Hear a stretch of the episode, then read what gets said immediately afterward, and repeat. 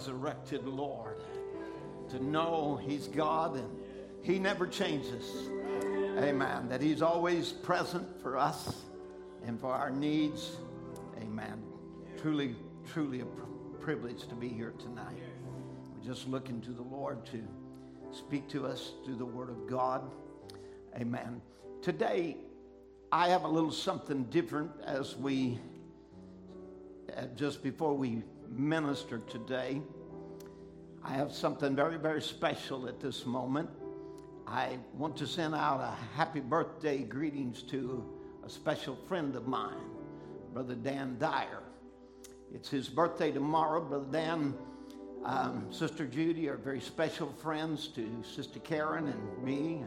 I met Brother Dan back in the late um, 80s, early 90s, some 30 years ago anyway. And he's been a mentor to me, a big brother when I needed one, a shoulder to lean on when I needed one. Furthermore, they've adopted my children and my grandchildren.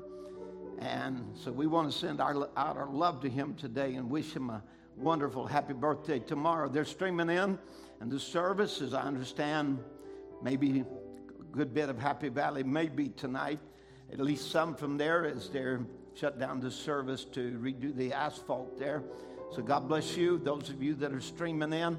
We're going to sing a, that song, oh, Happy Birthday to You, as we um, wish Brother Dan a happy birthday. As we get ready for that, today also is Brother, Brother Ed Biscoe's 85th birthday. And Brother Biscoe, again, has been a real soldier of the gospel and and we love him a whole lot and really appreciate him and his ministry. If you've never uh, watched the film I Am a Witness, well, you know, uh, I think we're going to get an updated version of that sooner or later.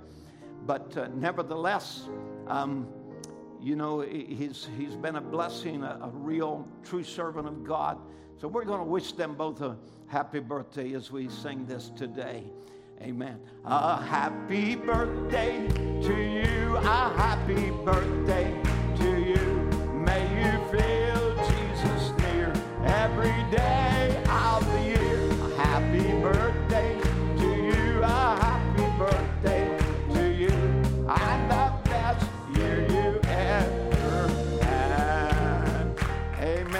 God bless you, Brother Dan.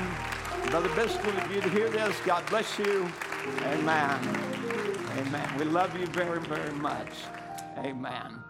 We're going to turn to the book of Psalms tonight and, and read from Psalms 105 and verse 36.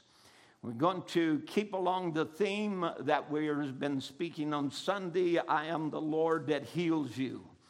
And we're getting ready for our great um, annual meetings. I'm sure the Lord will speak to us um, in some very positive and powerful way, and we just want to prepare our hearts for that. Amen. And we um, trust the Lord will, will, of course, uh, bring healing tonight, deliverance tonight, but also in the meetings ahead, we're expecting great things as uh, we, we anticipate what the Lord will do. Amen. How many believes He'll move tonight? Amen. That's because He's God and He cares for us. Amen. God bless you. Also, looking back over there, Brother Jerome just had a birthday, 77 years old. Brother Jerome Butts, been one of our deacons here for years, and God bless you, Brother Jerome. Why don't you give him a hand clap? I'll tell you, we appreciate, we appreciate Brother Jerome. God bless you. Amen. You just take that birthday song for you too, Brother Jerome. Amen. All of you with October birthdays, just include everybody. Amen. Now I really feel political. All right. Psalms 105, verse 36. He smote also all the firstborn in their land, the chief of all their strength, and he brought them forth also with silver and gold, and there was not one feeble person among their tribes. God bless you, can be seated. We're going to be speaking tonight on returning to know the God of the Bible. We've been speaking on the people of the book have returned to the land of the book. And so uh, we're going to carry th- uh, that thought along tonight of returning to know the God of the Bible. Now, Israel, Israel in their exodus when they left Egypt, they left without one feeble person among their tribes. And God supernaturally healed them all. And uh, from, the, from the little granny on her deathbed to the crippled child on his crutches, there was not one feeble person uh, among their tribes. That's what the Bible says. How many believes the Bible? Amen. Well, what a what a perfect this thing is saying amen way too much. Making up for you. Amen. What, what a perfect reflection, though, of God's end time exodus. Not one bride member will be left here sick, decrepit, crippled, old, or feeble. What a plan that is that God has. This is supernatural.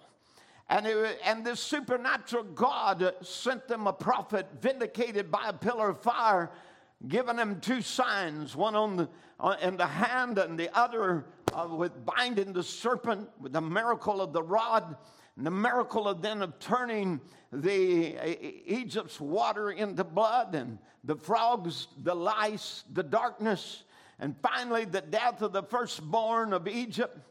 God went to the extreme to get them to believe. Amen. That's one thing God wants to do is inspire faith in his people. He loves it when his people believe him. Amen. Because the Bible said, He that cometh to God must believe that he is, and that he's a rewarder of those that diligently seek him. But Israel was a people who had been steeped in unbelief, and their God Jehovah had to be raised up from being just a historical God to a present day God.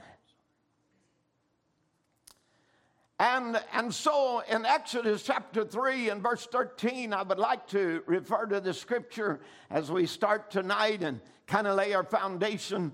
But Exodus chapter 3 and verse 13, and Moses said unto God, Behold, when I come unto the children of Israel and shall say unto them, The God of your fathers has sent me unto you, and they shall say to me, What is his name? And what shall I say unto them? And God said unto Moses, I am that I am. And he said, Thus shalt thou say unto the children of Israel, I am, uh, hath sent me unto you.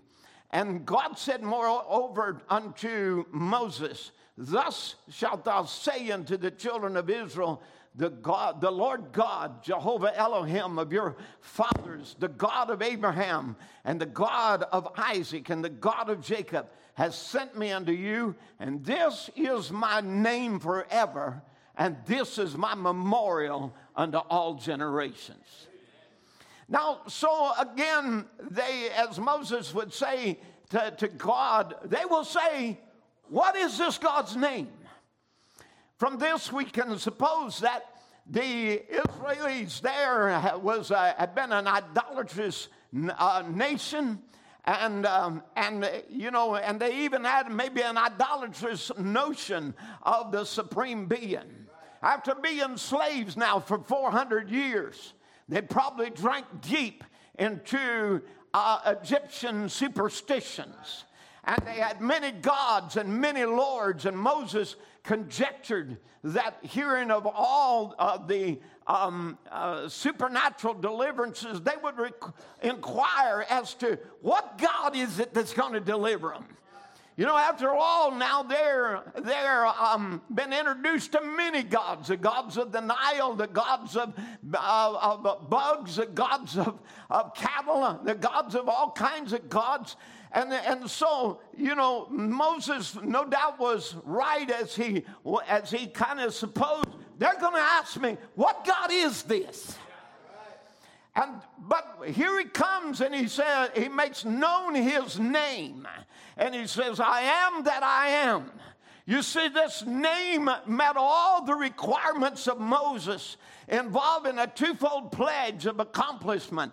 The pledges of ancient benefits and also of a new, new manifestations.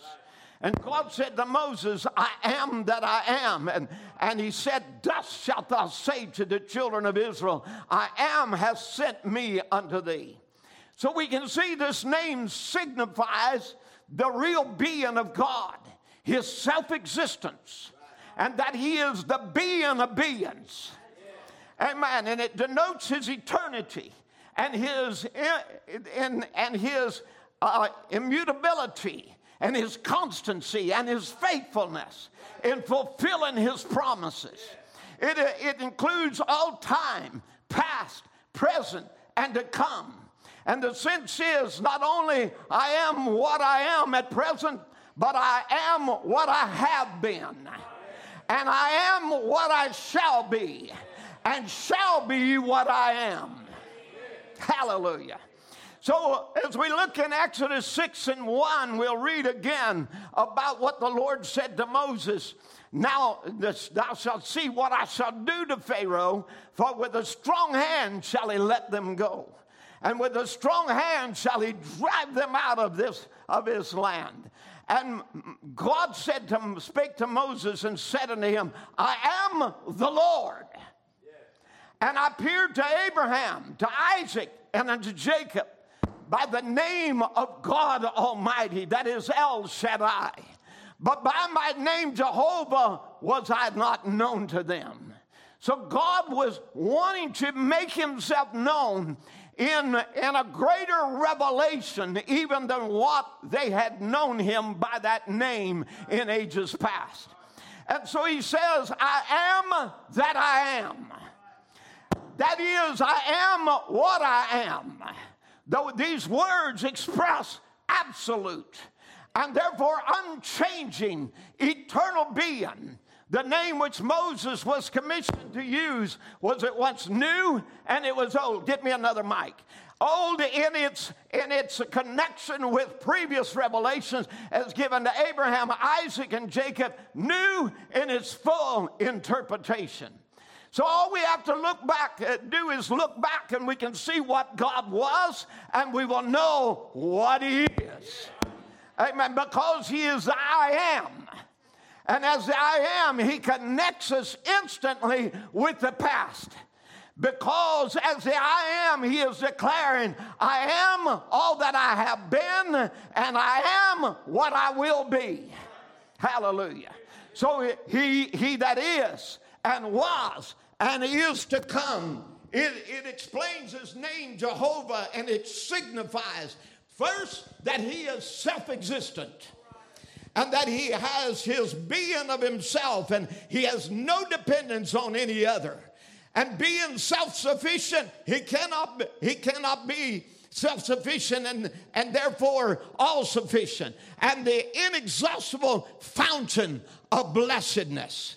So you can see he is the eternal, unchangeable, the same yesterday, today, and forever. Amen. For what words, for the words are with equal properties are rendered. I will be what I am, or I or what I am what I will be, and I will be what I will be. I don't know if you got anything out of that except a change of microphones, but this thing's still amening me. But anyway, nevertheless, showing that He is eternal, He is unchangeable, the same yesterday, today, and forever. Amen. These words are with equal properties. Amen. I will be what I am, and I am what I will be, or I will be what I will be. Hallelujah. Amen. This is not the idea of an inactive, abstract existence, but the active manifestation of existence. I am. I am that I am. I am what I was. I am what I will be. And I am present right now, the present God for you, for your situation. All you have to do to know who I am is look in the past because what I was, I will be today. And what I am today, I'll be tomorrow. Because I am that I am, the Almighty. This signifies the real being of God, his self existence, and that he is the being of beings. Amen. It denotes his eternity, his immutability, his constancy, his, his faithfulness in fulfilling his promise. It includes all time, past, present, and to come. And the sense is not only I am what I am at present, but I am what I have been, and I am what I shall be, and I shall be what I am. Aren't you glad to be serving the I am present tense God? Not a God of history, amen, but a God of the present. Amen. Certainly, He is a God of history, but He's not just a God of history. Now, God's attitude towards the people from Eden until now is wrapped up in His redemptive names. Now, we can, I want to talk about just for a few minutes, we won't stay long on this, but I want to talk about the compound names of God in the Old Testament. In Genesis 2 and 4, if you want to write some of these scripture references down, you can look at them later, but in Genesis 2 and 4, it shows him Jehovah Elohim, the Lord God made the heavens and the earth, the Lord our creator. So he's first known as Jehovah Elohim. And Genesis 14 22 is Jehovah El Elyon, the Lord Most High God. Amen. The owner, the possessor of heaven and earth. Hallelujah. This is this is Jehovah. Right? Amen. The possessor of heaven and earth. In Genesis 15 and 2, he is, he is known as Jehovah Adonai, which is the Lord the Master. In Genesis 21 33, he is known as Jehovah El Elohim, or Elo Elam, the Lord, the everlasting, or the eternal God. In Genesis 22 14, he is known as Jehovah Jireh. All of these are compound names of Jehovah, the Lord, the provider. Amen. For, for he says in Exodus 15 26, he makes himself known as Jehovah Rapha, which means the Lord, the healer. For he says, I am the Lord that healeth all of thy diseases. Amen. That healeth thee. And in Exodus 17 15, he is known as Jehovah Nissi, the Lord, the banner, or the miracle. Amen. This is the miracle working God. Amen. The Lord, the banner. You remember it was there. Let me just briefly just speak about this one. In Exodus 17 12, it tells about that Moses' hands were heavy as they were fighting a great battle against the enemy. And his hands got heavy. And as his hands would drop down, the people would begin losing the battle against the enemy. So Aaron and Hur took a hold of his hands and held them up until the going down of the sun. Amen. They stood on each side of him holding it up. Now, but let me tell you, there were no men that stood by Jehovah when he was made flesh. Instead, there were two nails that held his hands up until the battle was won. And he said, It is finished. He is our banner, He's our sign that we can look to Him tonight that his hands are held up over your sickness and over your sins, over every disease. And he had declared the battle has been won, it is finished. Hallelujah, because he is the Lord, our banner. Amen. All we have to do is look to the cross where his hands are held high, victorious over sin, darkness, disease, and sickness. It is Exodus 31 13, where he's known as Jehovah Makadeshkim, the Lord our sanctification. Amen. It would be in Judges 6:24, he is known as Jehovah Shalom, the Lord our peace. In Judges 11:27, he is known as Jehovah Shaphat, the, the Lord the judge. In 1 Samuel 1 and 3 is Jehovah Sabaoth, the Lord of hosts, or meaning the Lord of armies. Amen. Oh my, there's a host that he leads against sin, against unbelief, against demon powers. Are you with me?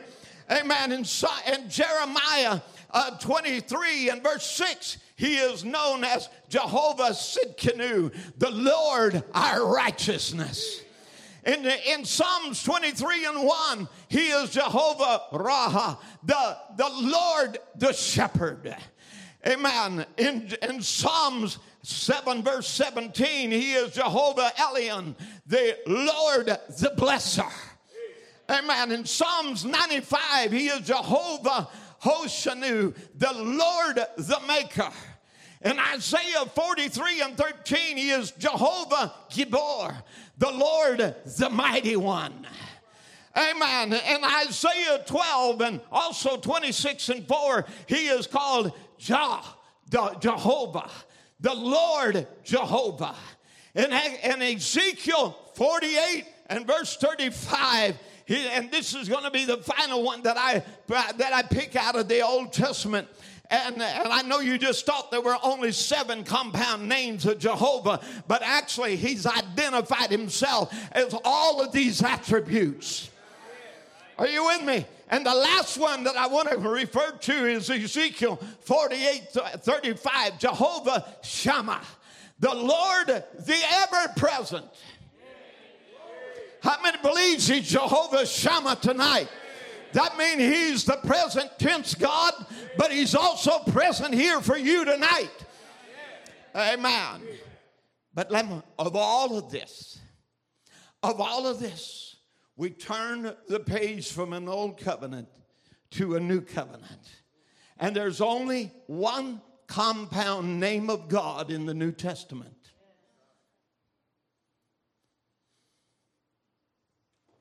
One compound name of God in the New Testament. In Hebrew, is Jehovah, Jehoshua, Mashiach. In the Greek, it would be Kyrios, Iesus, Christo.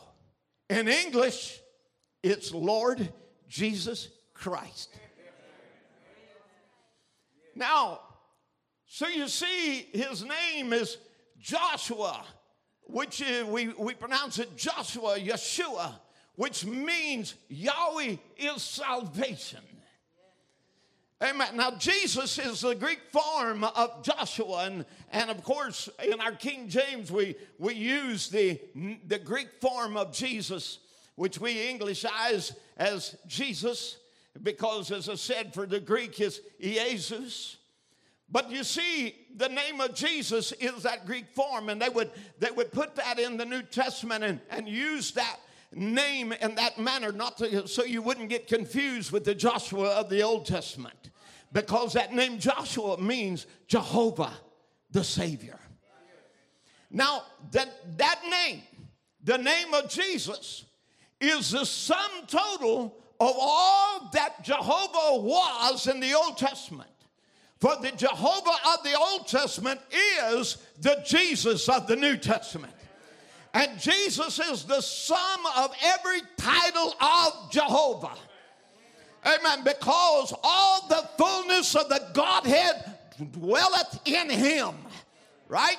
So he is the Lord our creator, the Lord most high, the owner, the Lord the master, the Lord, the eternal one, the Lord, the provider, the Lord, the healer, the Lord, the banner, our miracle, the Lord, our sanctification, the Lord, our peace, the Lord, our judge, the Lord of hosts, the Lord our righteousness, the Lord the shepherd, the Lord the blesser, the Lord the maker, the Lord the mighty, the Lord the Jehovah, the Lord ever present. Hallelujah. That's who Jesus is.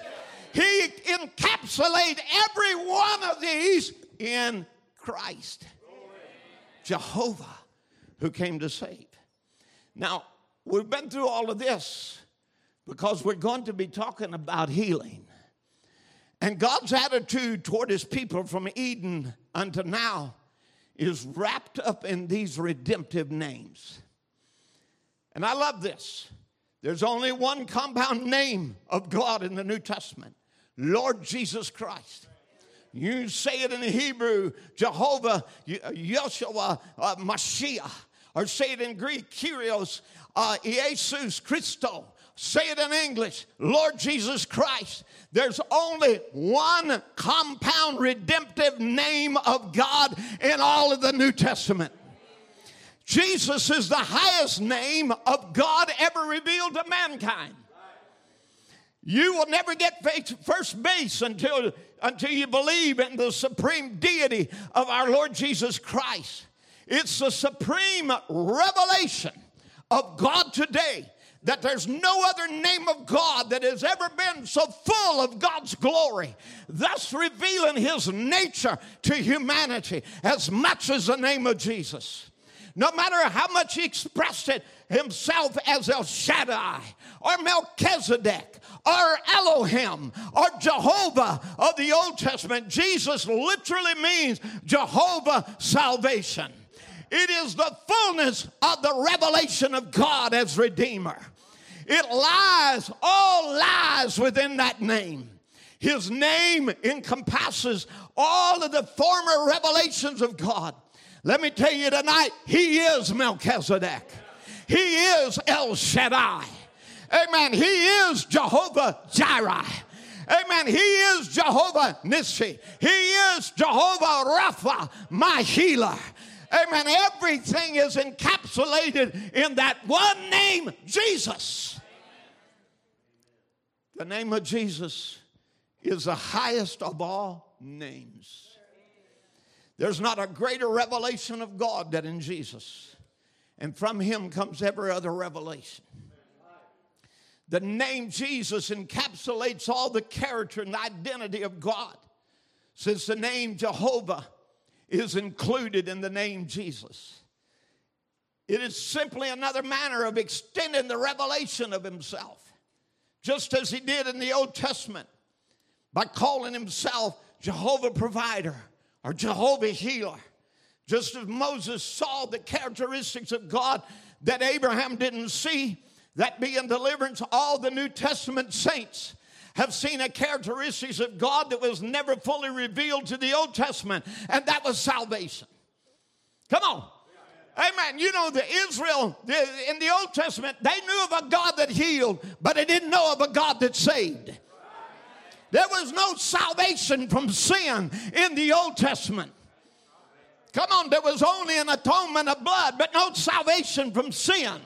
The only salvation comes by the blood of Jesus Christ. Are you with me?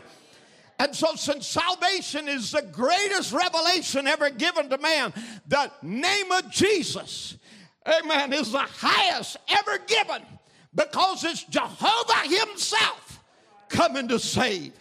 And without Him, there can be no salvation. That's why Paul would say in Philippians 2 and 9, Wherefore God hath highly exalted him and given him a name which is above every name. Come on, somebody.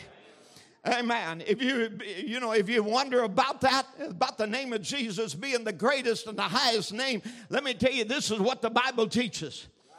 Amen. That God that He gave him a name which is above every name. Amen. Above every name. Melchizedek, Jehovah Nissi, Jehovah Rapha, El Shaddai. The name of Jesus is higher than any other revelation of God where He became your Savior to save you from sin and heal you from your sickness. I want you to know that healing is a part of the atonement. If there is no divine healing, there is no salvation. Amen. Divine healing is by blood, by the atonement, by the stripes, by Calvary, and salvation is also by the blood, by his stripes. By his stripes you are healed, whether it's physically or whether it's spiritually.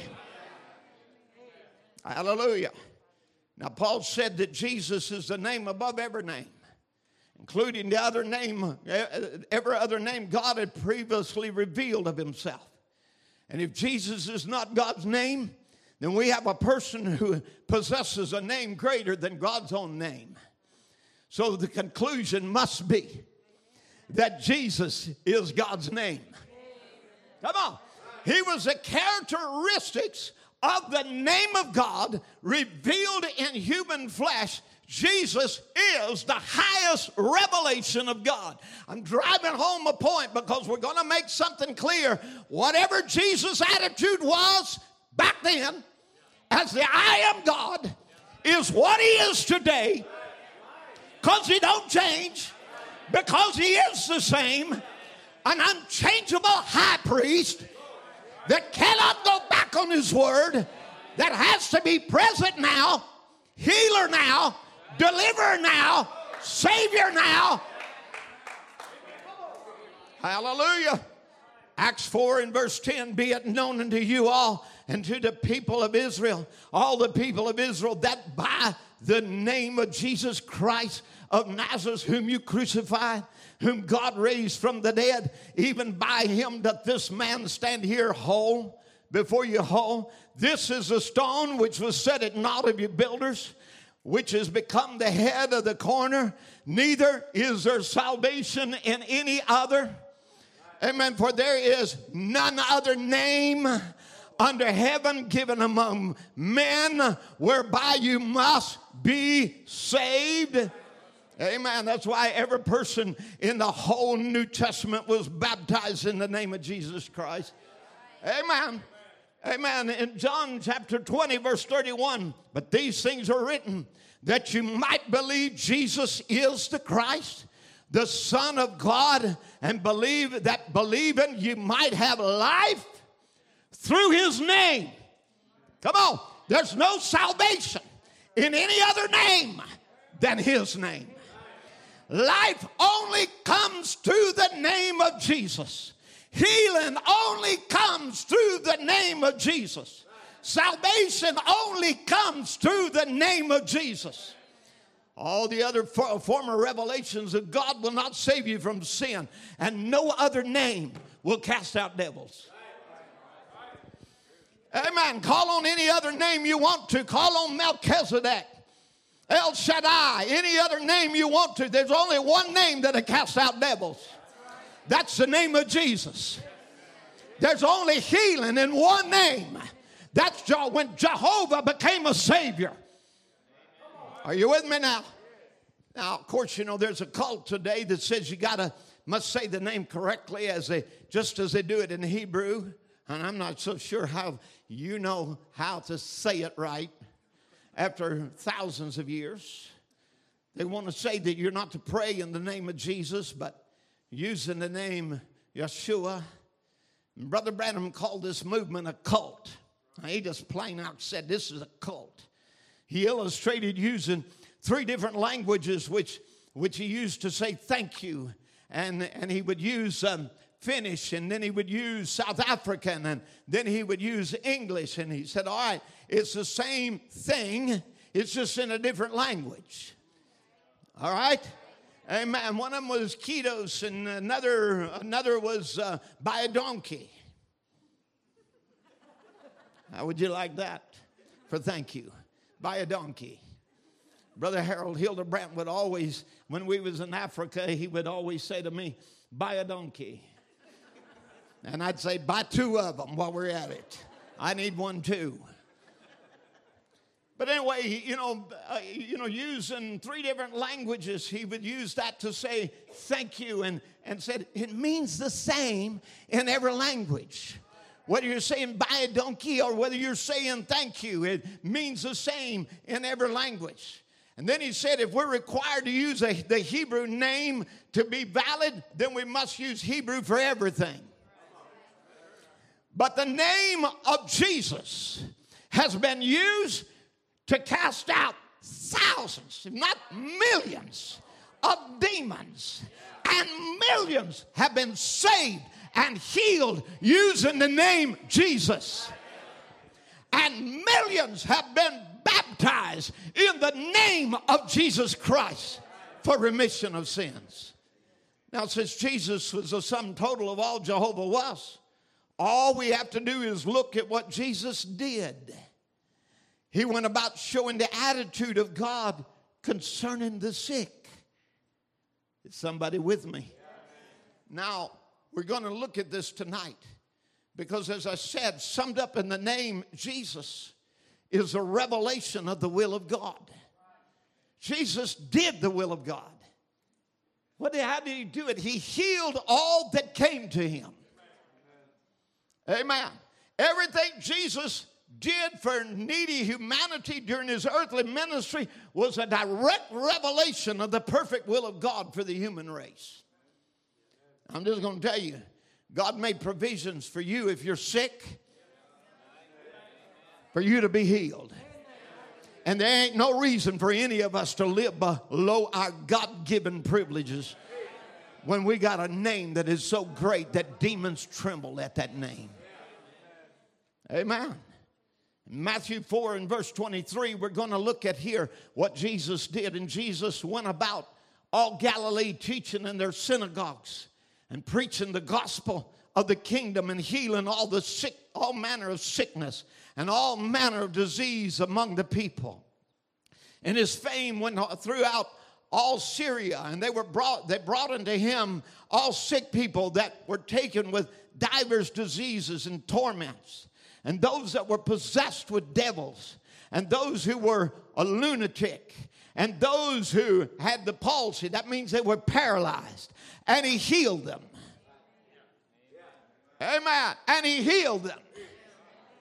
You see, now this is what Jesus did.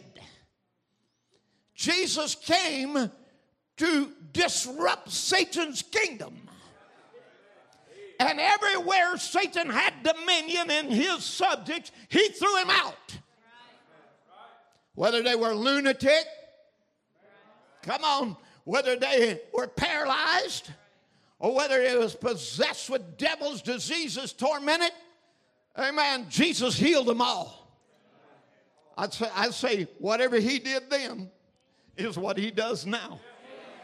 If he's the I am God, he still does the same. Now, God's purpose in sending the Holy Spirit was so that God himself might dwell in his church and continue his plans through his church. You see, um, first, God was in Christ, continuing his plans through Christ. As we, as we showed you, God of the Old Testament and all of his redemptive titles, now he continues his plan right on in the New Testament. In the New Testament title of God, which is Jesus, Jehovah Savior. Notice but now he, he it was first God in Christ continuing his plans through Christ. Second, God sent the Spirit of Christ, the Holy Ghost, to continue his work through the church. Now let's just see it just for a minute. Old Testament, come on. Amen. God comes in Christ and continues his plan through Christ. Amen. New Testament, amen, he sends the Spirit of Christ, the Holy Ghost, to continue his work through the church. This is how he's going to be with you always to the end of the world. Amen. Because he's going to be not only with you, but he's going to go in you. Amen. That's a whole lot different from the Old Testament. They could have a God with them at times. But you can have a God with you and in you all the time. Now, now when we think back in the Old Testament and going into the land, we remember it was Joshua who would lead them into the land of promise. Jesus would be our Joshua, our Yeshua, that would lead us into our land of promise, which is the Holy Ghost. That was his whole thing. His whole purpose of coming to earth was to impart to you his own spirit. Remember in the Old Testament, the Lamb could not impart to you its spirit and its innocency. So therefore, man went right on sinning with his own sinful nature, but not so in the New Testament. God has designed it where that your sacrifice imparts his own spirit, thus his own nature into you, giving you an overcoming power in your life. Somebody with me?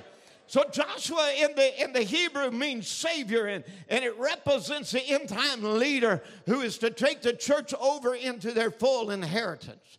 On the other hand, Caleb would type the true believer who stayed with Joshua. And they will do they will do the works of God, for it is Christ in them, continuing his word to fulfill, as he did not complete all in his days, uh, when he was here, for it was not time yet. So God wanted to continue his work right down to 2019. Amen. What he did not complete in Christ, he wanted to complete in you. Hallelujah.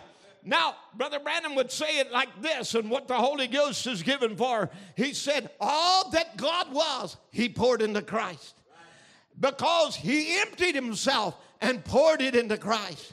And Christ was the fullness of the Godhead bodily. All that Jehovah was, he poured into Christ. And all that Christ was, he poured into the church. Not into one individual, but into the entire body.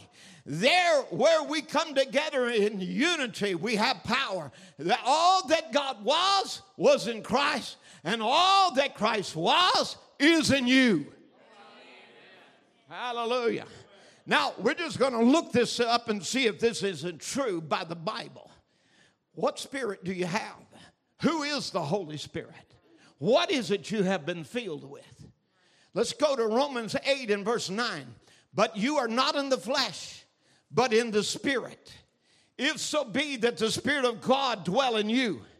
Now, if any man have not the Spirit of Christ, it's none of his.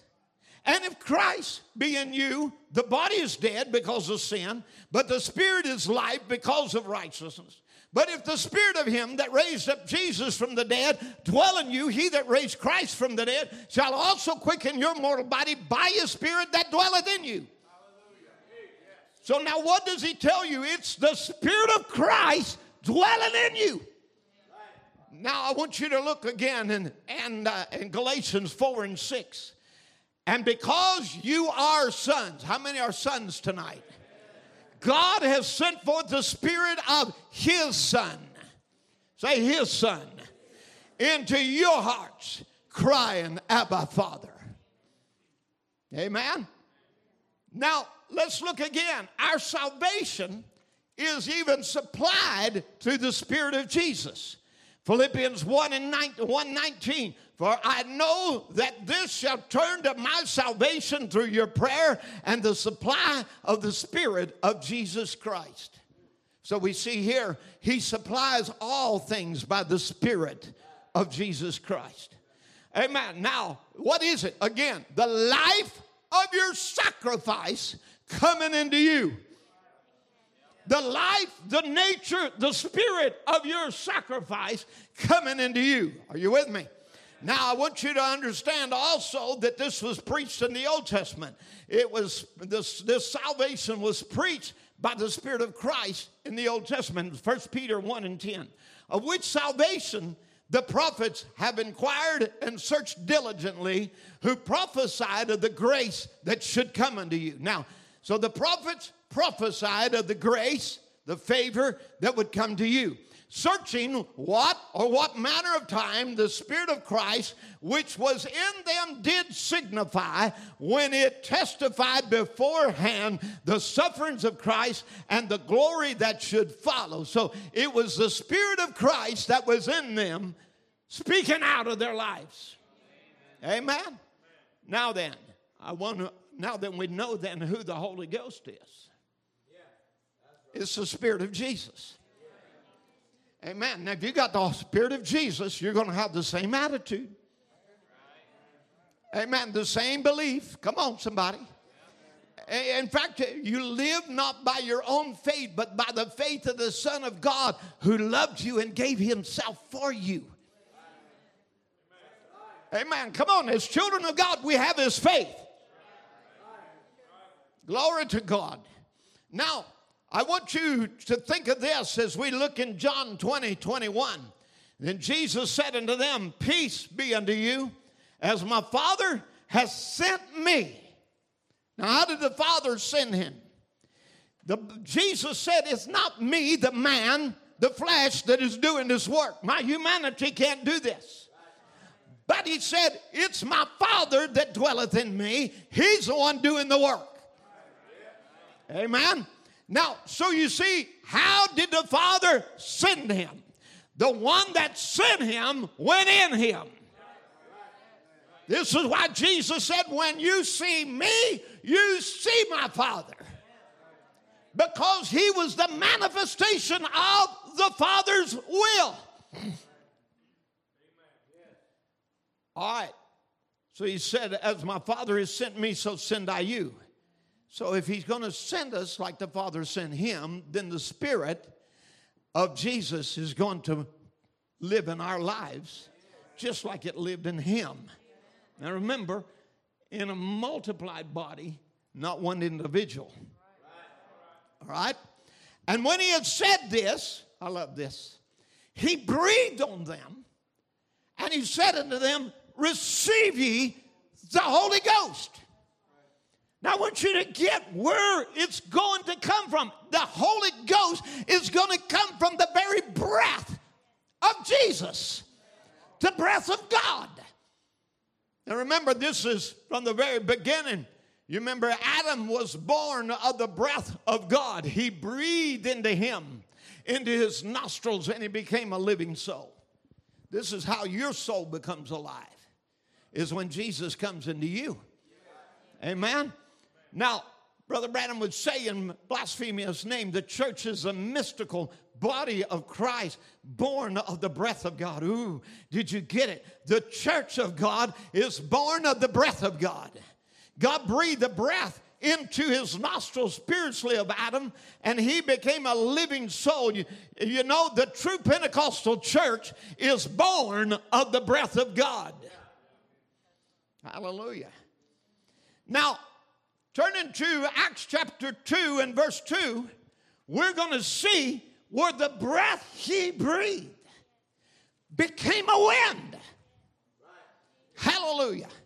And suddenly there came a sound from heaven as a rushing mighty wind, and it filled all the house where they were sitting. And there appeared unto them cloven tongues like as of fire, and it sat upon each of them. And they were all filled with the Holy Ghost and began to speak with other tongues as the Spirit gave them utterance.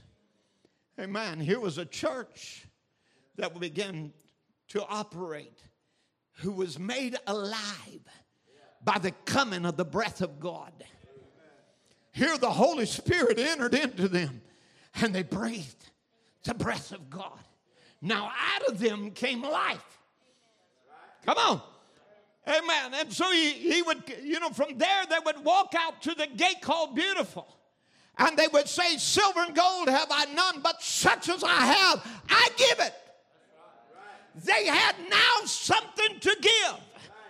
And because they had the breath of God, because they had the Spirit of God, they had something from that Spirit to give, and that was healing to a man that had been sitting there for years and years and years and years waiting on this moment when the church came alive. Because the moment that the church came alive, amen, she started tearing Satan's kingdom down. She went out from there healing the sick, casting out devils, preaching deliverance, bringing salvation. Somebody help me preach. Baptizing those that believe, every one of them in the name of Jesus Christ. Amen. Jesus would commission. We, we, we, we see himself that he went forth healing the sick. Then he would, he would, he would commission um, his disciples, send them forth healing the sick. Then he would commission the 70 and send them forth healing the sick. casting out devils. Somebody help me preach. Casting out devils is healing the sick. Is that right? Sickness is a devil. It didn't come from God, it's a devil. And we as a church have been commissioned to cast him out. All right, Mark 16 and verse 20, and they went forth. Now I want you to see how they go forth. They went forth. Here's a church that is born of the breath of God, preached everywhere. Oh my, they didn't just play tapes, they preached everywhere. The Lord working with them, confirming the word with signs following. Hallelujah. You see, it wasn't a word only gospel, it wasn't a bunch of theology only. It was the word preached in power. And the Lord went with them, confirming the word with signs following. Let's go to Acts chapter 5 and verse 12. And by the hands of the apostles were many signs and wonders wrought among the people. Amen. In, in Acts 14 and 1, it came to pass in Iconium that they went, uh, went both together into the synagogue of the Jews, and so spake that a great multitude, both of Jews and also Greeks, believed. But the unbelieving Jews stirred up the Gentiles and made their minds evil affected against the brethren. Now I want you to get this. Let me read it from the Amplified. Long time, therefore, abode they, speaking boldly in the Lord, which gave testimony unto the word of his grace, and granted signs and wonders to be done by their hand. That was verse 3 I was reading. So you see, again, that as they stayed on, verse, verse uh, 3, Paul and Barnabas stayed there for a long time, speaking freely and boldly in the Lord who continued to bear testimony to the word of his grace, granting signs and wonders to be performed by their hands. I'm just trying to show you the very thing that was in Jesus continues right on in the church. Come on. Amen. Let's go to Romans 15 and verse 18 and let's let's hear the apostle Paul. He says, "For I will not dare to speak of those things which Christ has not wrought by me to make the Gentiles obedience by word and deed through through many signs and wonders by the power of the spirit of God, so that from Jerusalem and round about unto Illyricum I, I have fully preached the gospel of Christ." Notice uh, verse 19 would say it this way you know, my preaching has been accompanied with power, signs, and wonders, and all of it by the power of the Holy Spirit. In 1 Corinthians 2 and 4, he would explain, My speech and my preaching was not with enticing words of man's wisdom, but in demonstration of the Spirit and of power that your faith would not stand in the wisdom of men, but in the power of God. Let me read it from the Amplified. My language and my message was not set forth in persuasive, enticing, and plausible words of wisdom, but they were in demonstration of the Holy Spirit and power, approved by the Spirit and power of God operating on me and stirring in the minds of the hearer the most holy emotion, and thus persuading him. And so that your faith might not rest in the wisdom of man, human philosophy, but in the power of God.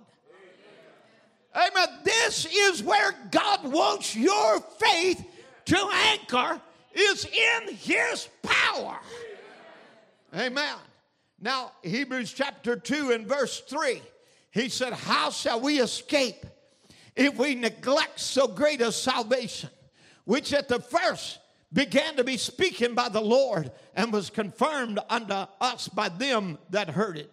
God also bearing them witness, both with signs and wonders and divers miracles and gifts of the Holy Spirit according to his own will. Amen. Again, the Amplified said it like this Besides this evidence, besides the evidence of, of the Lord coming speaking and it being confirmed by them that heard it is also established and plainly endorsed by God, who showed his approval by signs and wonders and various miraculous manifestations of his power and by imparting gifts of the Holy Spirit to the believers according to his own will. I say, what a mighty God. And what a mighty church, which is his body. Amen. Brother Branham would say in the message influence, he said, as you're lining yourself up over here I wonder how many in this congregation is thoroughly convinced with all your heart that you believe it's God's will to heal them people. Certainly, sure it is. Certainly, it's God's will to heal them. One thing we want to establish tonight, and, and, and as we minister on this, it is God's will for you to be healed. You don't have to wait on a special revelation from God the Word is full of it. And Jesus is the direct revelation of God. And all we have to do is look and see what He did, and we know from that what His will is. His will is that no, no one should perish. Come on, somebody. Amen. Now, Brother Branham said, Now, how do they get healed? Now, if he was here himself, he could do no more than what he's done right now. In other words, what he did at Calvary is all sufficient. He don't have to come from glory. He don't have to do another thing. Amen. It's all in the atonement. Just what he's done now, that's what he would do because he's the same yesterday, today, and forever. So he said, How many knows St. St. John 5 19 said the Son of Man, Son can do nothing himself. How, do, how many knows that? But what he sees the Father do it, do it the Son. That Jesus never performed one miracle until the Father showed him by vision what to do. That's his own word. If that isn't so, we're all lost. We don't know where we're at. There you are. See, his words are infallible. So, you know, Jesus showed in the in the scripture here that it's God's will to heal the sick. Because he said, Whatever I see the Father do, that's what I do. Come on, somebody. So we can look back in the Old Testament and we can see what he did there and know if he did it there, his attitude is the same because he's the unchangeable high priest. Amen. Now, this doesn't mean we can't know the will of God or have divine healing if we don't have a vision. Because Brother Branham was thinking that, you know, about that one time. He said, you know, there's a man that had, had gotten harmed, and hurt, and was dying. His liver and spleen was crushed, and he was in a serious condition. And he thought, you know, if I could just have a vision, I would know, you know, what God, what, what to do and, and how to pray. And then, and he said, but you know, if I just go in there and lay my hands on him, you know, look at me. I, I'm a sinner to begin with. I was born in sin, and yeah, the grace of God has covered me and, and, and all of that, but yet, you know, these are unworthy hands to put on him. But then he said, I begin to think I am his representative. Then God doesn't see me. That the blood of that righteous one lays up there on the altar and it makes intercession for me and He is my sufficiency. He's my prayer. He's my life. I said, the only thing that make me put my hands on him with faith was because I had faith in the vision. And without vi- the vision, the same faith would do the same thing. So I can reckon, I reckon myself nothing, but reckon him my all in all.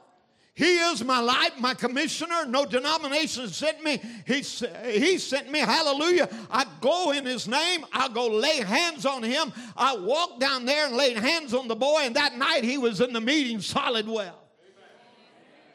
Amen. Amen. Not waiting on a vision. Amen. Just obeying the word. Now, listen, God's attitude is the same. You, you know, F.F. Bosworth would say, I have 600 scriptures that shows that Christ's same attitude toward the sick today is just as it was when he was here on the earth in a human body. Same attitude. In the message of Hebrews, Brother Branham would say, immutability, the unchangeable. God cannot change. He can never change his attitude. God forgive one sinner, one prostitute. He can never change his word or his attitude. The immutability, the unchanging of God's word. God said in one place, I am the Lord that heals all thy diseases. He has to stay with it, for he's infinite. He knowed, he knowed to the end, the end from the beginning. Now I can say I'll do this, and the Bible said we ought to say if the Lord is willing. Because I'm mortal. I don't know. Sometimes I have to take my word back, but God can't take his word back. He is God. And he only requested one thing if thou canst believe. If thou can, you can believe, all things are possible. If thou canst believe, that's all. If you, if you can, there's the question. But it's not the question on God's word because his immutability, he cannot change.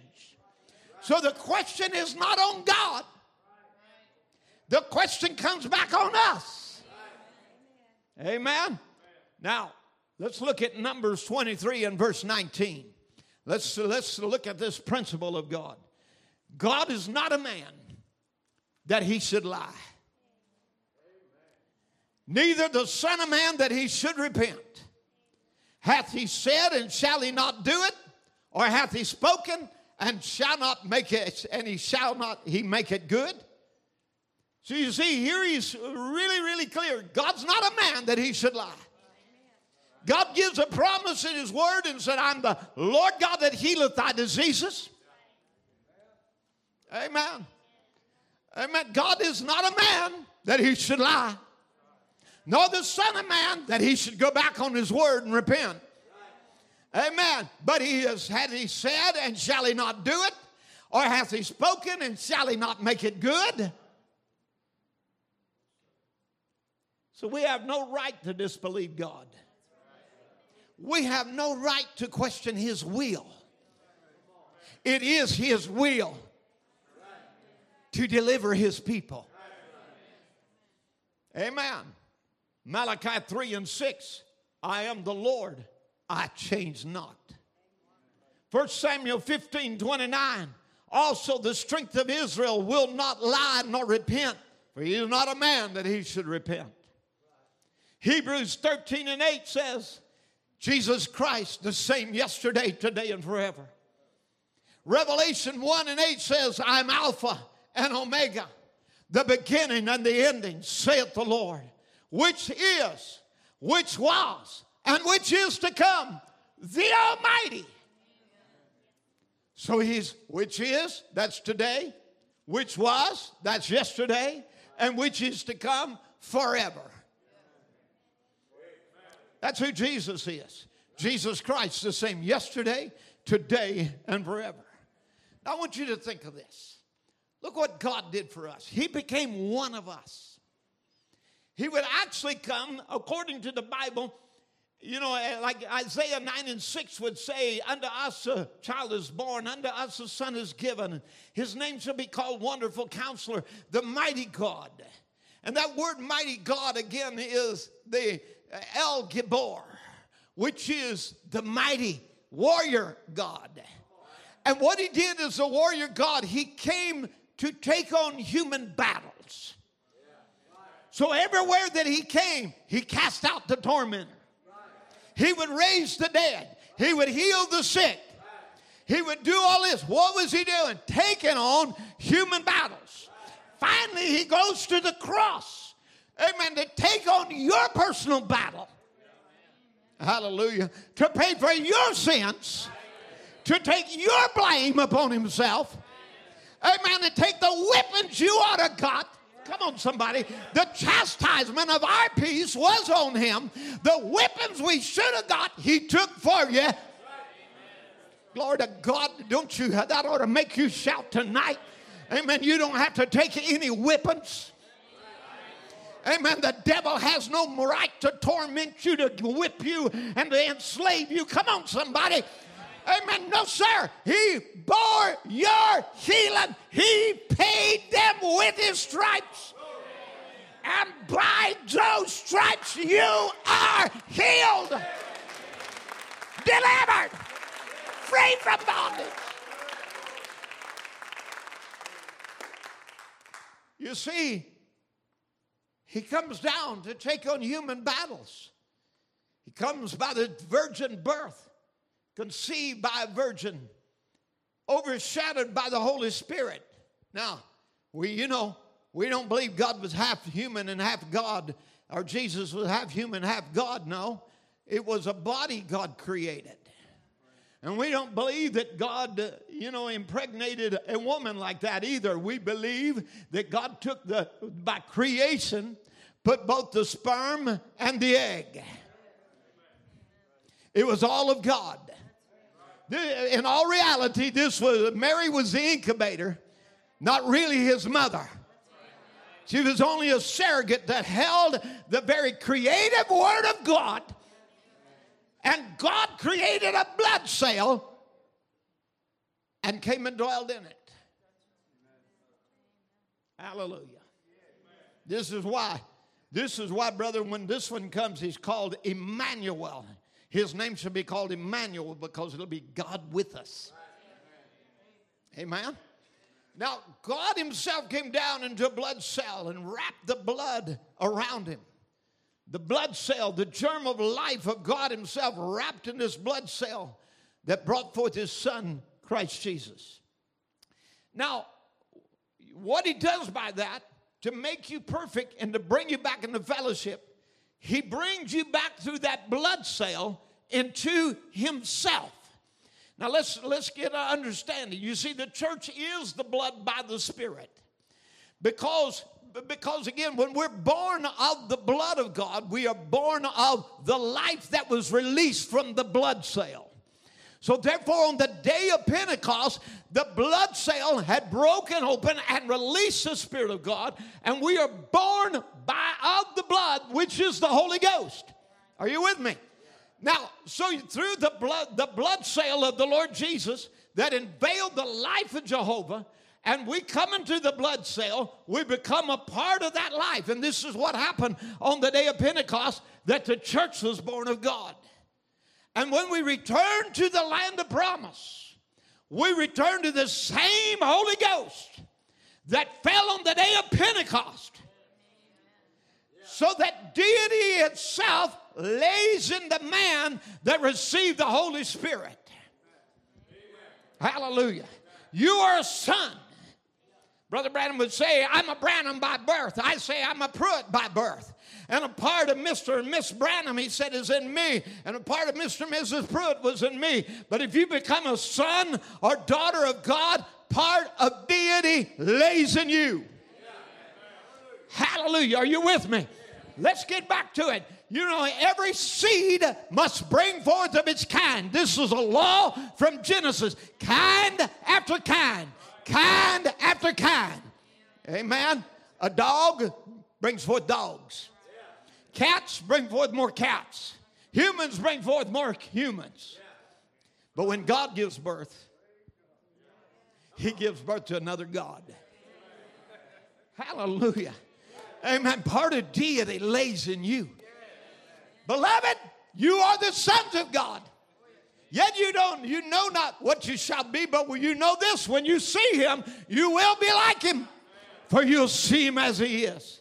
But he said, See how the devil robs you. Oh, you can't do this. All things are possible to them that believe.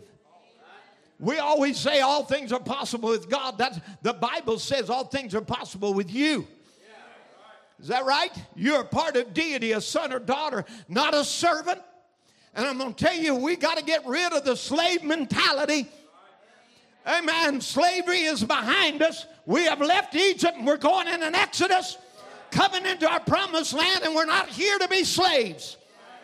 We are here to be sons and daughters of God and possess every promise of God. Hallelujah. Why, brother, it surpasses all angels, archangels, everything else. It comes right in the presence of the potter himself. And how are we brought to the blood? Amen. Then you become, then you come into deity, you become a part, you are welded in. Let's think of God folding around him now. Let me share this little quotation. We're going to enlarge it billions of times from this blood cell. And their God in this blood cell folded himself up and wrapped himself in this blood cell and came to redeem man to life. Hallelujah. Then, there, when that blood cell spread out and spread out and brought the body of Jesus Christ, Jehovah Himself was tabernacled in Him. And through the bursting of that blood cell at Calvary, might bring sons and daughters to Himself in the blood cell through the blood of the Lord Jesus Christ and Himself. And we become a part of God. Humans give birth to humans dogs to dogs, cats to cats, God to gods. Come on now. Amen. You're born of the Spirit of God, sons of God. Oh, he says, he said, now that's what makes the Satan mad. That's what shakes him. When the church of Jesus Christ only know who they were, brother, or you say, I know there's nothing impossible with God. He says there's nothing impossible to you. See, amen. That changes the subject, doesn't it? Oh, they say there's nothing impossible to God. He said there's nothing impossible with you whatsoever you desire. When you pray, you believe you receive it and you shall have it. That's the Bible, ain't it? Amen. He said the Pentecostals, those who receive the baptism of the Holy Ghost, and that makes them a part fellowship in relationship with God that's born again, a son or daughter and daughter of God. Tell them out of the Bible and they'll believe it. Amen. How many will believe it tonight? Amen. You say, but the thing of it is, they forget who they are. They think, well, I don't know. Brother, you that's born again are sons and daughters of God, co equal with Jesus Christ in his presence my, oh my, that's what makes the devil angry is let the church realize who they are. Come on. This is what he, hey, you, you say, Brother Tim, that's too strong a language. Co equal with Jesus Christ? Come on, get real, Brother Tim. Listen, the Bible said he made you an heir and a joint heir. Amen. A joint heir is an equal heir. Whatever he has, you got. Whatever he said is yours too. Whatever belongs to him is yours also. You're an heir and a joint heir. Oh, that ought to put some dancing shoes on somebody tonight to realize I'm a son of God. I'm a child of the Most High God. Amen. Hallelujah. He said, makes a devil angry that let the church of God know, realize who they are. Oh, you great living church of the living God.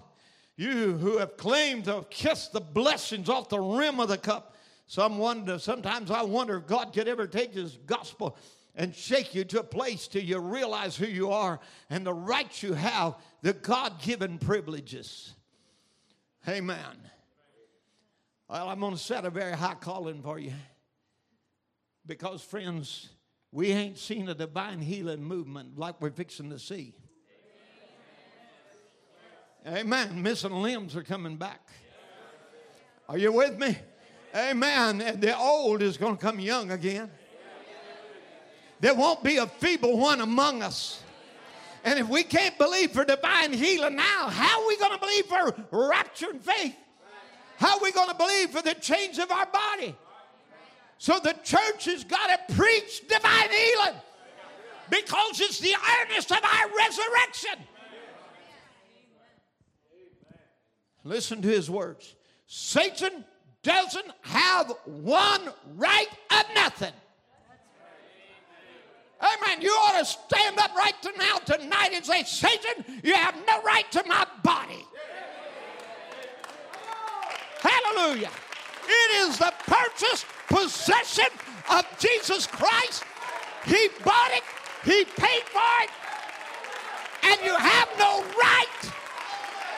You have no right to my body. You have no right to my soul. You have no right to my spirit. I am the purchase of God. Satan has no right of nothing. He's only a bluff. He was stripped of everything he had at Calvary when he taken the sinner's place and died at Calvary. Satan has no legal rights over nothing no more, but everything lays in the hands of the church and the believer. That's it. Satan has lost. Hallelujah. Satan has lost and he's nothing but a bluff. He's lying to you, trying to tell you you can't be healed. He's lying to you, trying to tell you you can't be saved. He has no jurisdiction in this land. Hallelujah. This land, this promised land that we are in, he has no jurisdiction in this land. He has no right to any of the people in this land. This is God's land. This is where the people of the book have returned back to the land of the book, and Satan has no right in this land.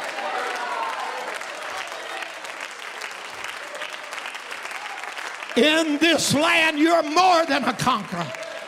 Inside this land, a promise there is a Holy Ghost that'll liberate you from sin and that will heal you of your sickness. Hallelujah. I'm not quite through, but you can keep standing. Amen. I've got just a couple of more things I want to tell you because I'm coming right back to you this. This is the promised land of the Bible. Amen. And we have come to know the God of the Bible. And his name, hallelujah, is the only compound name in the old, the whole New Testament. The Lord Jesus Christ. Say it in any language you want to, it's all the same. And demons tremble at that name. Amen. I'm closing on this scripture Philippians 2 and 9. Wherefore, God also hath highly exalted him and given him a name which is above every name. Hallelujah. You just name a devil tonight. You name any spirit of torment. I want to tell you tonight, amen, his name is greater than lust. His name is greater than sodomy. His name is greater than perversion. His name is greater than homosexuality. His name is greater than drugs. His name is greater than alcohol. His name is greater. You name it. You name it. His name is greater. That at the name of Jesus, every knee has to bow and every tongue has to confess He's ruler, He's Lord over all. Hallelujah. That's one realm. Let me tell you the other. His name is greater than cancer. Hallelujah. Amen. Listen, the cancer demons would start screaming to one another, uh, calling for help. Help me make him disbelieve. Come on. Amen. The demon screamed out in our generation at the name of Jesus because his name is greater than cancer. His name is greater than diabetes. Amen. It's greater than arthritis. His name is greater than bipolar. Amen. His name is greater than depression. Amen. Oh, hallelujah. I don't care how old you are. You might be past 90 tonight, but it don't make any difference. With the Word of God, His name is greater than any infirmity. That at the name of Jesus, every knee should bow of things in heaven, things in earth, things under the earth, and that every tongue should confess that Jesus Christ is Lord to the glory of God the Father. Hallelujah. His name is higher than any name.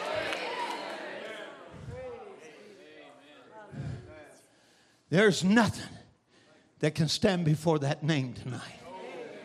Hallelujah. Amen. Raise your hands to God right now. I want you to believe with all your heart, with everything that's within you. Amen. Love Him with all your soul right now. Amen. Begin to praise the mighty name of Jesus.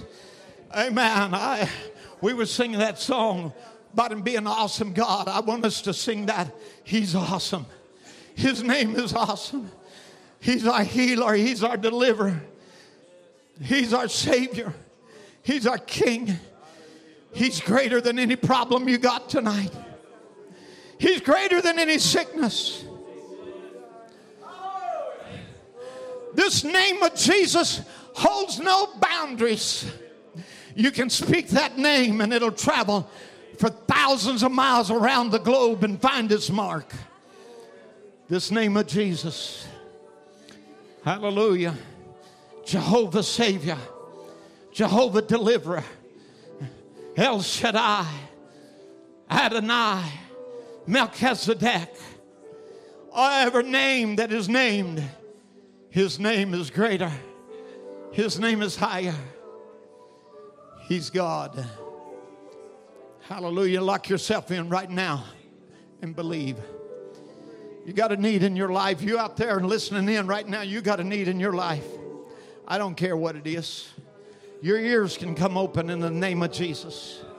Vertigo that's bothering you, go. go. Whatever your situation is, I don't care how long you've been a cripple, you can walk. Amen.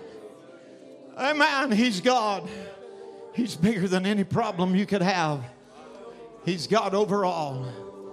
That at the name of Jesus, every knee has to bow and every tongue confess. We come back to this land to know the God of the Bible, who He is. Who is He? Who is He? Oh, He's the mighty one. He's your shield, your buckler, the Lord of hosts, the Lord of armies. He's Alpha, the Omega. He's the beginning, He's the end. He's the root, He's the offspring. Hallelujah. He's the bright, the morning star. He is the lily in your valley. He's everything you could need, ask for, and more. Jesus. Now, at the name of Jesus, the devil that has tormented you has got to go. We're going to pray for you tonight. We're going to believe God as we pray. Dear God, we submit ourselves right now to the Word of God and to the promise of the Lord. Your name is higher than any kind of name that we could name sickness, cancer, disease, whatever it is. Your people have been tormented, and Satan has no right to this land. In this land, he don't have a possession. Adam gave this earth over to him, but we'll never give this land over to him. It's our inheritance. So, Lord, tonight we submit ourselves to you right now in the name of Jesus. We're yours. Right now, we just say, Lord, in submitting, we repent. We've acted any way we shouldn't have. We've been conceited. We've been any kind of way we should have shouldn't have been, Lord. Right now, we just want to be make everything right and under the blood. Amen. There'd be no hindrance. No hindrance. You just pray right now, just a little prayer. Say, Lord, I want everything under your blood right now.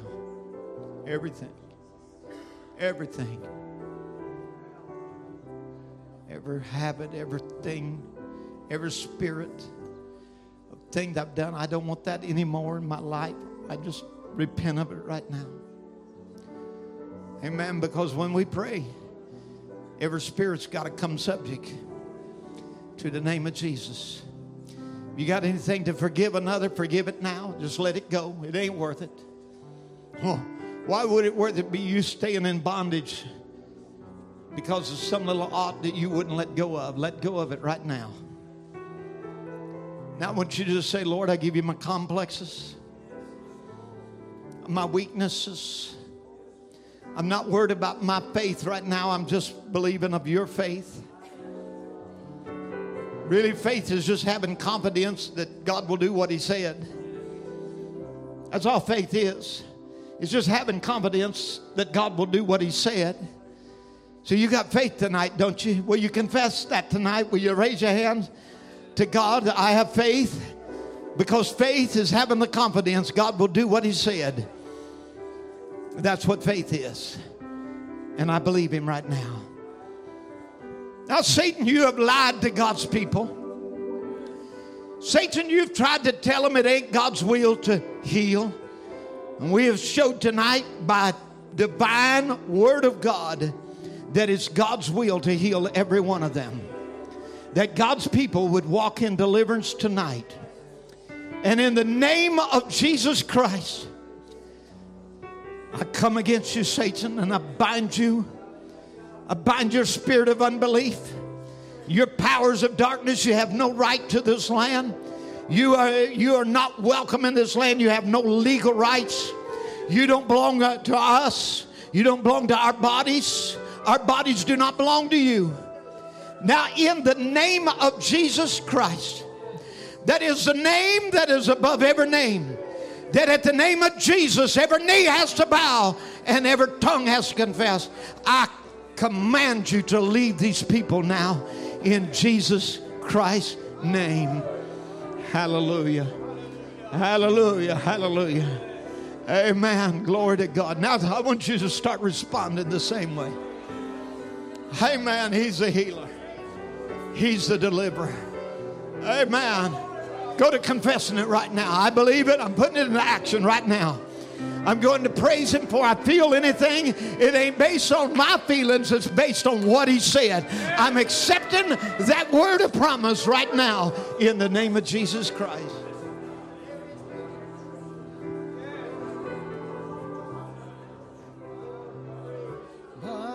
God is awesome. He can move mountains. Keep me in the valley hide me from the rain. My God is awesome.